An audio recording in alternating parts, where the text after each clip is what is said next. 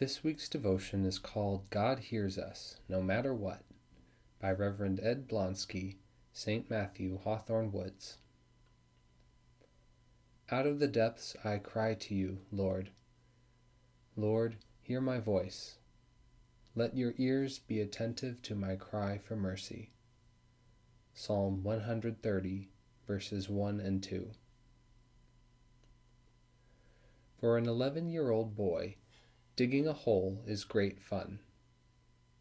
I have a picture of myself in a three foot hole with just my feet sticking out. Having my head at the bottom of that hole was pretty neat. The sounds of the world were muffled. When I called out to my friends above ground, I could hear myself just fine, but they had trouble hearing me. There are times in our lives when our sin makes us feel like we are at the bottom of a deep hole. When things are going really bad, we often refer to it as hitting rock bottom.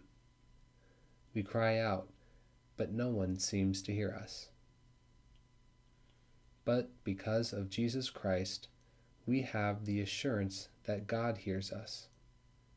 As we cry out, Lord, have mercy, God hears us, no matter how deep our hole. How do we know? Jesus Christ died to take our sins away. Our cry for mercy was answered when the Lord of mercy and grace sent Jesus to live, die, and rise again for us.